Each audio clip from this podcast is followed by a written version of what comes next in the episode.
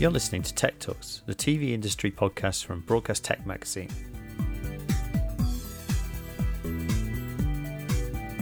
My name is Jake Bickerton, and I'm the editor of Broadcast Sport and Broadcast Tech magazines. Today I'm talking to senior colourist Paul Ensby. He began his career in 1990, following his father and grandfather's footsteps into the film lab as a 35mm laboratory feature timer. He moved to digital grading in 2001 and has notched up an impressive credit list including Ridley Scott's Kingdom of Heaven, Guy Ritchie's The Man from Uncle, Asif Kapadia's Oscar winning Amy, and Josie Rourke's Mary Queen of Scots. He rejoins Technicolor, where he began and spent the majority of his career on Monday, 1st of June. Back in 1990, when I first started in the industry, it was basically a Technicolor Film Lab out by Heathrow in London, and it was a very different world to what it is now. Starting out in the business, following my uh, grandfather's and father's footsteps. And was their background in film labs specifically? My grandfather worked in the solutions department, so he was almost head deep in a bath of bleach most of the, most of the day. and health and safety not being quite up to speed as it was in those days, it was kind of a, I'm surprised he survived as long as he did. Um, and my father just started off in humble beginnings in the stores, but then worked his way up to being a grader himself on what we had 16 mil drama in those right. days. Right. Um, and then um, ended up as a, as a sort of feature contact man, which is basically like a almost like a DI producer nowadays. What will be get up at five in the morning and look at the previous day's rushes that were shot on film in those days, and come back directly to the DP every morning about what he'd got in front, and he'd be their eyes. Have the first eyes on their material that they shot the previous days. He ended up being the lead sort of contact for any Warner Brothers project.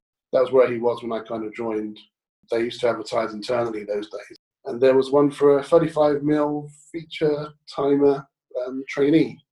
I put my hat into the ring, and and I think I would I was seen as a, someone they would who might take to it and be able to train up and stay for a bit longer than some people did. After a kind of intense two year training program internally, the switch was flicked and I was okay. Were you working literally with your dad at that time?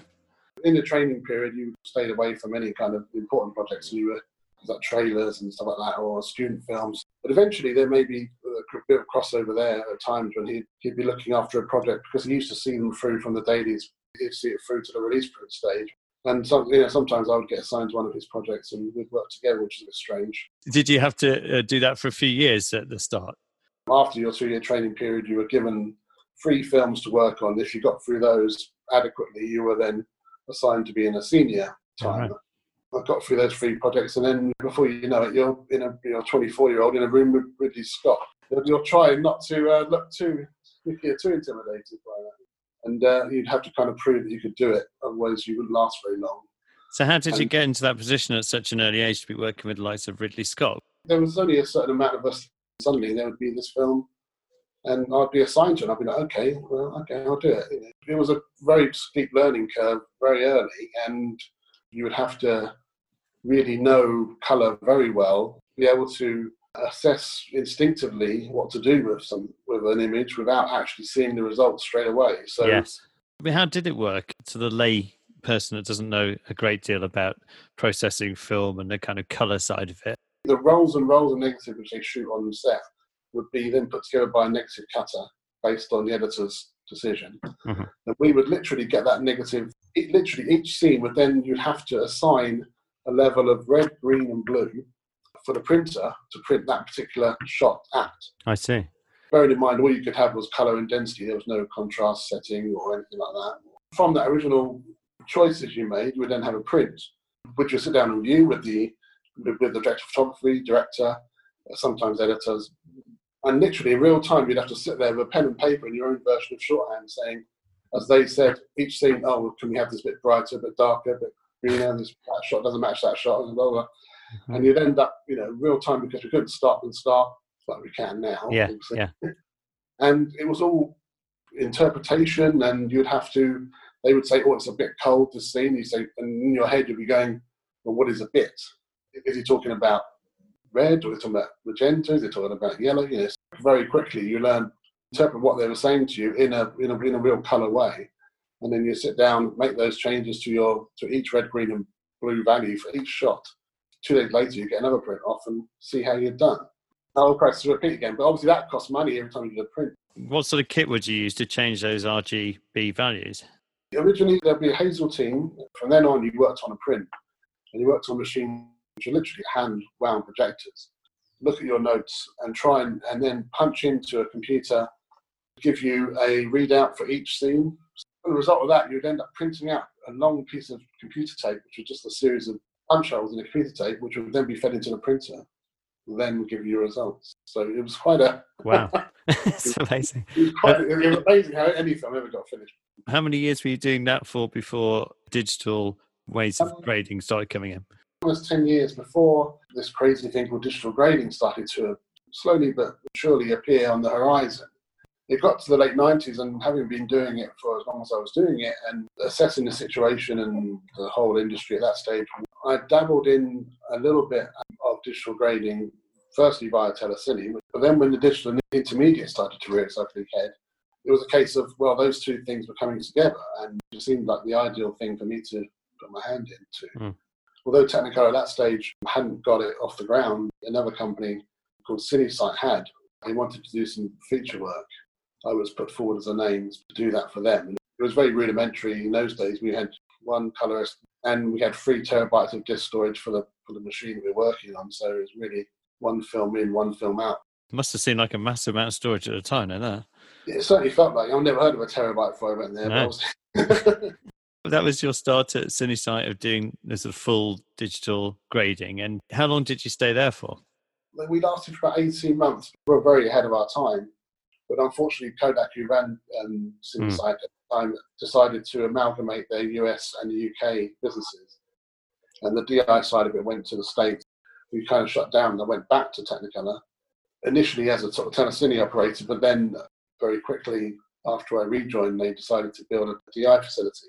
Who did you start working with in terms of the directors and DOPs and the kind of projects that you worked on from then on? Well, weirdly enough, the very first thing I did with Technicolor was with Ridley Scott, with um, John Mathieson, the DP, who I've since worked with more than anyone else, really, I would say. He wanted to work by laboratory, but with me being there by his side, I could kind of guide him through his first steps. I could say, well, I don't have to use all these tricks and tools. I can use what you're comfortable with using. And which film was that again? That was um, Kingdom of Heaven. So it's a nice film to look at. It's not a great film to watch I suppose that is a bit of a frustration as a colorist. You can make something look beautiful, but if ultimately the film isn't so good, yeah, that work right. is yeah not seen as quite so. Yeah, exactly. It works both ways. Can you list a few of the key directors that you've worked with since then, and some of the key projects as well? I was lucky enough to work with Richard Attenborough or Lord Attenborough on his last film. Quite a small film, but it was just amazing to work with him. I worked on Kingdom of Heaven, as I say, Kinky Boots, Doom, which was the video game, and Miss Potter, and some of the directors, Jane Campion, Richard Eyre, uh, Neil Jordan, see Ridley Scott, who I've mentioned. I just noticed Spice World, which I kind of. Elvis Costello was in that though, so it has its bonus points. Yeah, yeah. Yeah, there's, a, there, there's lots of cameos in that. Well, I, haven't, I can't admit to it being a regular watch in my house. Guy Ritchie, I worked with a couple of times. There's a few names dotted around in there. The quiz, uh, which is incredible success, yeah. that's one of yours as well, isn't it? Yeah, that was a, that was a great little show for um, ITV in Left Bank early in the year. They were a lovely bunch on that, and we had a lovely time.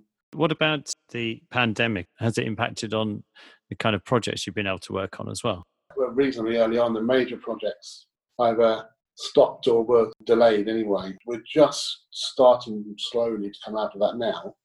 Time will tell what that, what, how that will evolve in the next coming months and years. It's been a case of just doing anything you can remotely. Even the next few months, I think it'll just continue that way. It's not uh, the same as being in a room with someone, obviously. So as soon as we can get back to being together, will be a better experience for sure. Technicolor have got a, a thing called TechStream, which allows people to virtually be in the room. They can see what you're doing via an app. So there's, there's all kind of different ways of remotely working nowadays. And I think this a lot of it's been fast tracked because of this process. You're officially starting back on the 1st of June, aren't you, in Technicolor? Yeah. So would you still be sort of working uh, remotely uh, for a little while? Some would say I've been in isolation for a long time anyway. working in a sort of dungeon area at type. That's very anyway on our own most of the time. Certainly from you know first of June, I won't be in the office, but I'll be available for for remote grading. Why back to Technicolor again? Well, I've got a lot, a lot of history there, obviously, but also, yeah. and it was a case of where I just felt it was the right time. You know, they've always been good to me down the years, and I just felt it was the right thing to do at this time and be back home, if you like. Thanks a lot, Paul. It's been really nice talking to you, and And you, and good good luck as well on Monday for your virtual start. it's a bit weird, isn't it? Yeah, yeah. You'll eventually meet your colleagues at some day, I'm sure. All right, nice to speak to you. Likewise. Cheers. Take care, mate. I Hope you enjoyed this episode of Broadcast Tech Talks podcasts. Subscribe now, and I'll see you next time.